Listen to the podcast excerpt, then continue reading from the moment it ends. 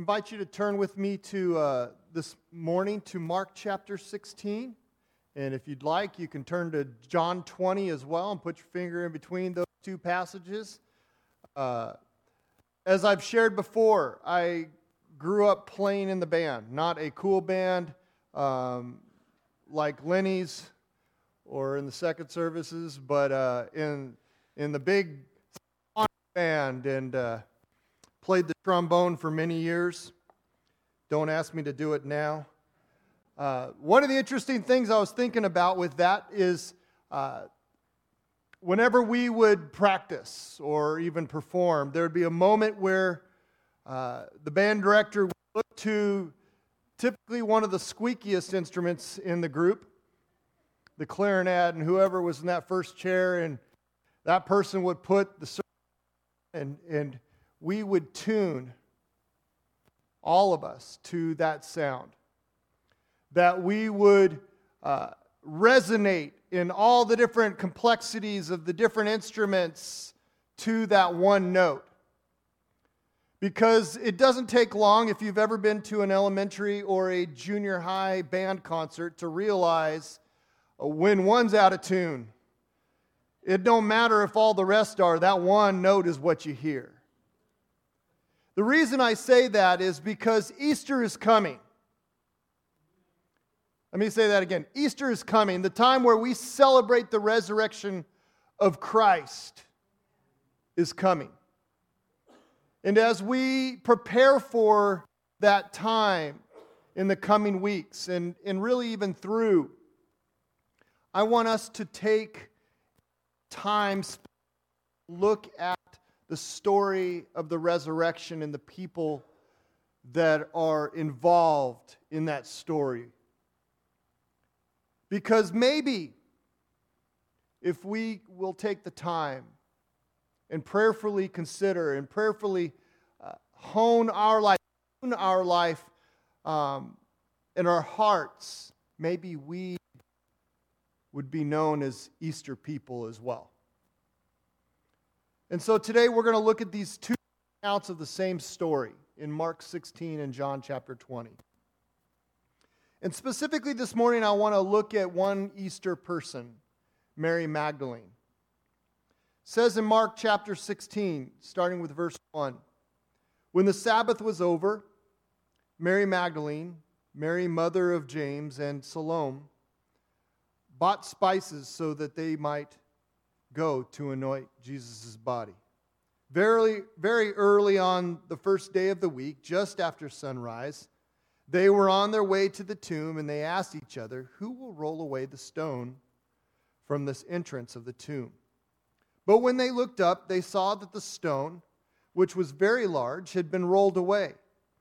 And as they entered the tomb, they saw a young man dressed in a white robe sitting on the right side, and they were alarmed. Don't be alarmed, he said. You were looking for Jesus the Nazarene, who was crucified. He has risen. He is not here. See the place where they laid him. But go tell his disciples and Peter, he is going ahead of you into Galilee. There you will see him, just as he told you. Now, Christ has told his disciples Throughout the earlier parts of the Gospels, you read that he, he's telling them what's going to happen. But it, they miss the memo. They don't quite get it. And, and you wonder why, but at the same time, you realize that they think they know what it's really going to look like. That if Jesus is the Messiah, as they believe he is, then it should go like this. And yet, it doesn't. It doesn't look like what they thought it was going to look like. And so now Jesus is dead, and the disciples are in hiding. Jesus' resurrection is fr- from the dead is the pivot point in history of all creation, and they are nowhere to be found. They aren't there. Now, let me, let me point out in Mark's telling of the story,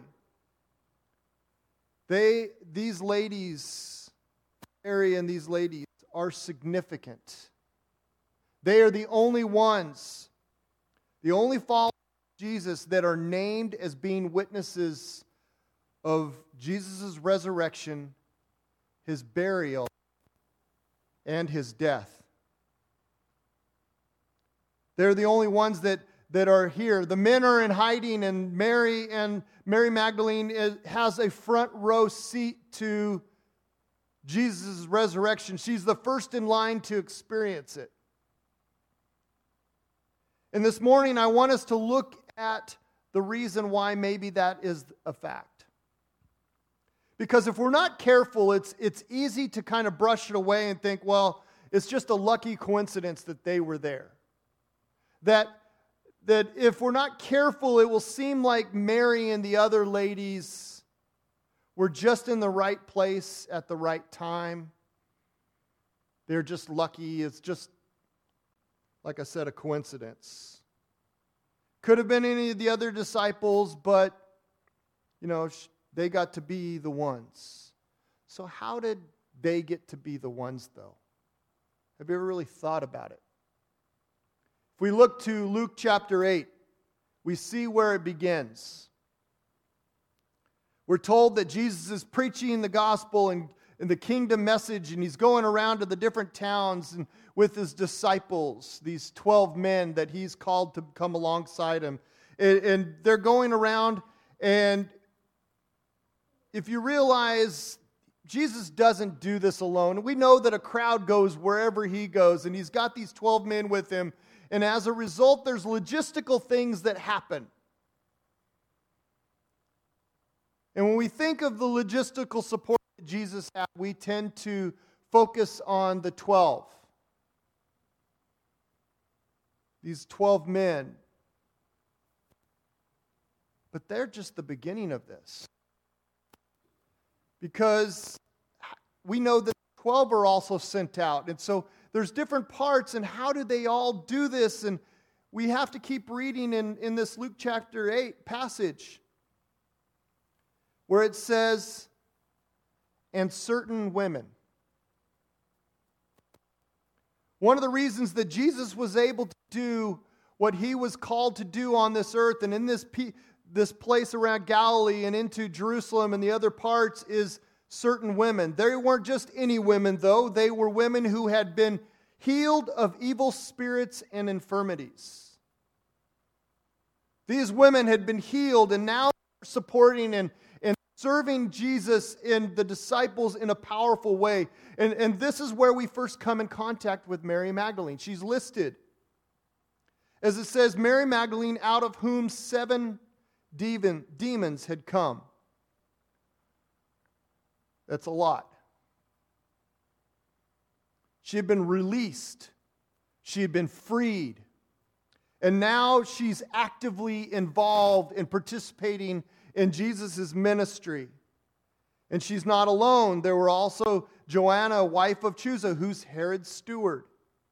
And you have Susanna, it says that they weren't just the only ladies because there were many others. And we miss this point where it says that they provided from, for them out of their own means. These ladies were part of the backbone of the disciples' ministry and Jesus' ministry. And for good reason, we tend to focus on what Jesus did his hand is, is out. He's touching people. He's raising the widow's son. He's doing work in this place. He's healing people in this place. He's preaching. And, but make sure that we point out that and realize that there's a, uh, this amazing cast of biblical ladies behind the scenes who are serving God in powerful ways. And he tells us that Jesus did all these things. And his disciples are out there doing the work too. But don't forget about Mary and the other ladies who've been trans- whose lives have been transformed, and collectively they have declared, We'll do whatever is needed so that you can go and do the ministry that you're called and sent to do, Jesus. So for Mary, it wasn't just this fluke thing that caused her to be able to encounter the risen Christ that morning, to get to be a part of this amazing moment and pivotal part of all history. For her, it was a way of life that had begun when Jesus touched her life, when he freed her from the demons. And so when we look to John, John 20, we read the same story that we find in Mark, but it has more of an understanding of the view of Mary Magdalene. And specifically includes more of the detail of her encounter at the tomb. And one thing stands out is that not only does she have an angel encounter, but she has an encounter with the risen Christ. That this isn't a random lucky lottery pull that she gets to end up in front row on the most important day in human history, but and that she got to be the first person sent out with the message of the resurrection, the message of hope. Mary got to be the first one to tell the world that Christ is risen. He is not dead Uh, to be there and preach that message long before Paul or any other preacher had ever stood up. She got to be the one that said, Hey, world, Jesus is alive. She's the one that got to declare to Peter, who's still dealing with the guilt of his denial, that Jesus told me specifically to come and tell you that it's not over. And it's an epic moment for sure, but what is it that poised her and prepared her to be there? And for us this morning, 2,000 years later, what is it that we can do to prepare that we can be a participant in this epic Easter story?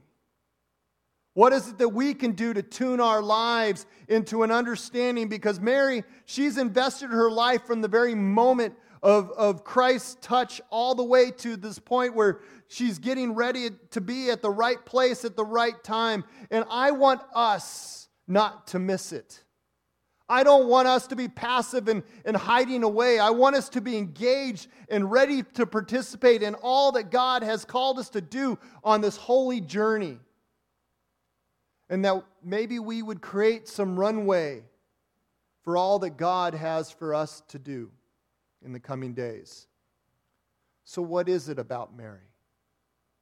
Why her? Well, the first thing is she showed gratitude. You'd be too if God had you from seven demons. Realize that seven is a special number in Scripture. It's a number of completion and, and, and wholeness. She had been fully consumed by the kingdom of darkness until Jesus freed her, until he healed her and brought meaning and hope into her life.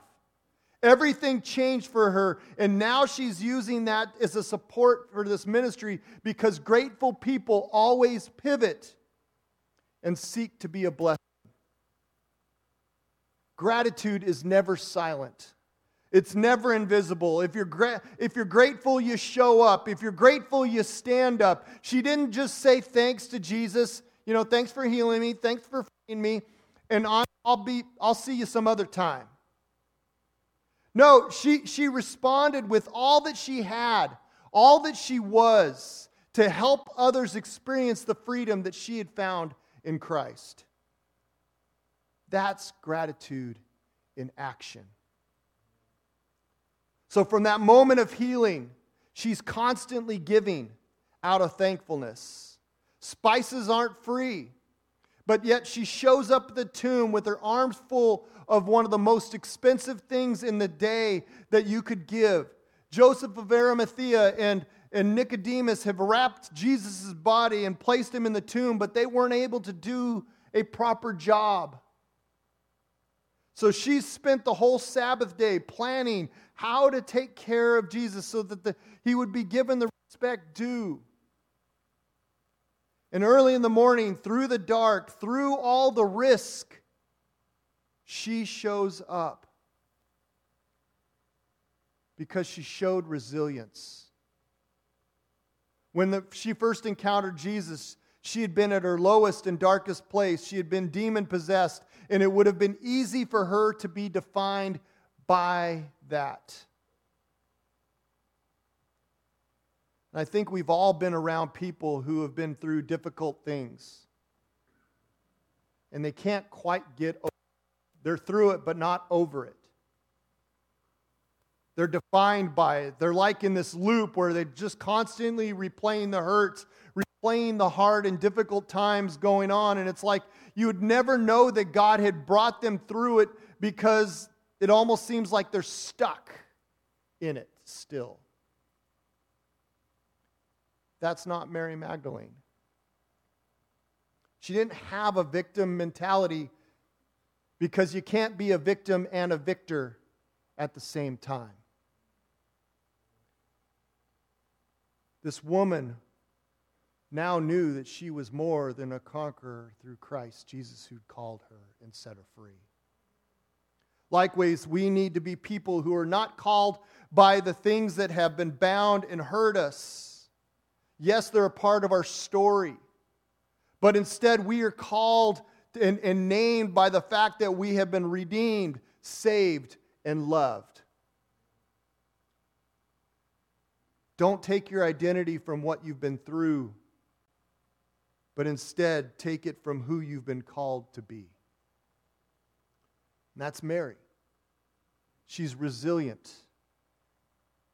She showed courage.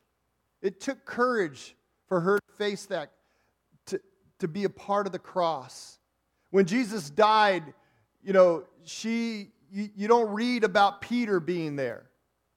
Or frankly, you don't read about any of the other the 12 except for John being at the cross. But Mary was there with the cast of ladies.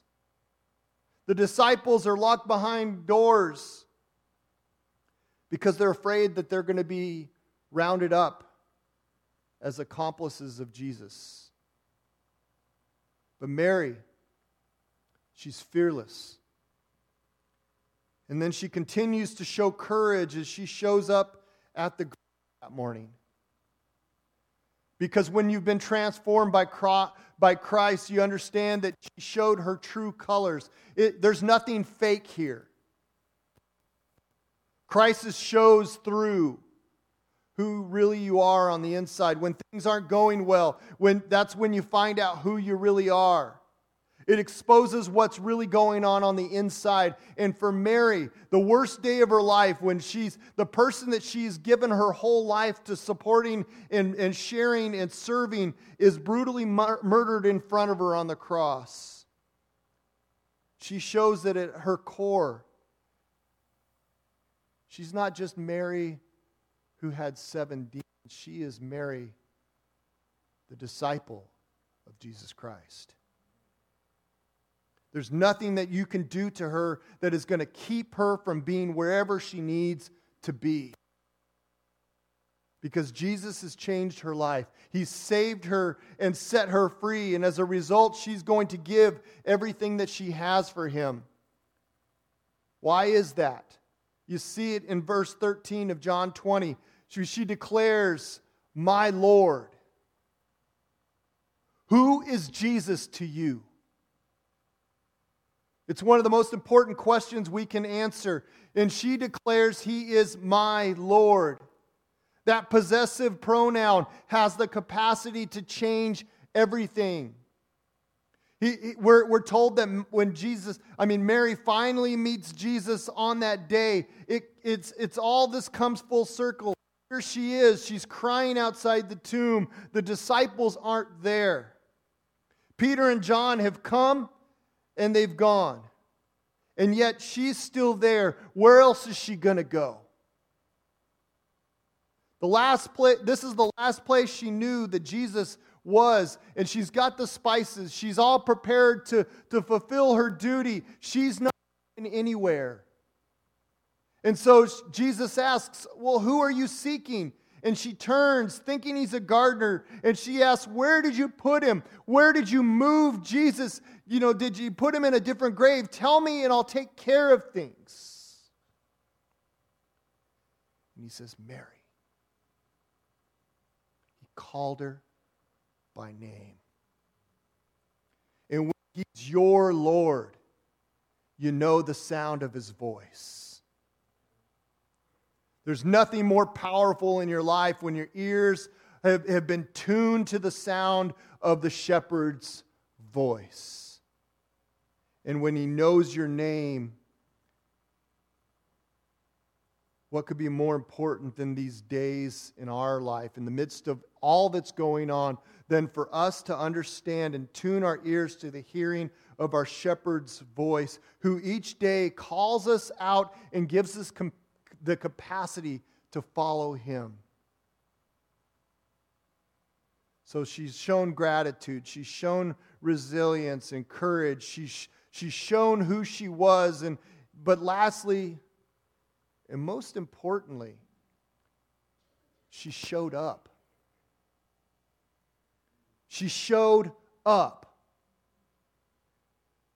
Why did she get that front row seat on Easter morning? Because she was there. And that's the story of Mary's life. She showed up. She showed up to support. She showed up to help. She showed up to to pray. She's shown up to lead. She's shown up to be people, a person of influence. She continued to show up. She wasn't just passively participating, saying, Well, that was cool. You guys do your thing. I'll just sit here and watch. She showed up. She's actively engaged. She knew what she needed to do, and I need to know we have to continue to show up. the sharing of God's message of, of resurrection, of hope, of God's love that He died on the cross, not just to die on the cross, but to set us free from the sins that were binding us, needs to happen. And that only happens when we show up. It can't stop. We can't quit. We can't get discouraged. We can't get tired. The story must continue to be told. And Mary was someone who was invested in knowing that the greatest message, the message of Christ, would continue to be told. And for us this morning, it's no different. It's no less important. No excuses. Show up. One of our primary jobs in the mission of Christ is to continue to show up. And as we do that, as and I'm not just talking on Sunday morning. When we show up for Christ, it means 24 7. Every day of every minute, I, I, I live for Christ that I would live my, my life as one that has been redeemed and set free by the blood of Christ, that I would show up in the lives of others so that I can share the message of what Christ has done for me. Not that I'm bound by the past, but that I've been set free from the past because Christ showed up for me. I will show up for him. And as we continue as we continue to live in gratitude for what Christ has done for me, that story that shared from each of us will continue to change lives. The news, the good news of the gospel is that it's not just some past event, it's saved. It continues to save, and it will continue to save because Christ is alive. He is risen. He is not in the grave. I can attest to it. I've been there. Nobody was in there. Christ is risen, and we are people of the resurrection. And as we continue to, to live our lives, to tune our lives to the story of Christ. It will continue to transform us and it will allow others to experience the risen Christ as well. Let me encourage you show up. Continue to be participants in the message of the gospel. Don't be just consumers. Show up and serve. Show up and participate. Show up and continue to share your story and the hope that you have. Let's pray. Heavenly Father, you showed up. You showed up on, in the person of Christ to share the love that you have for your creation, to set us free from the bondage of sin and death.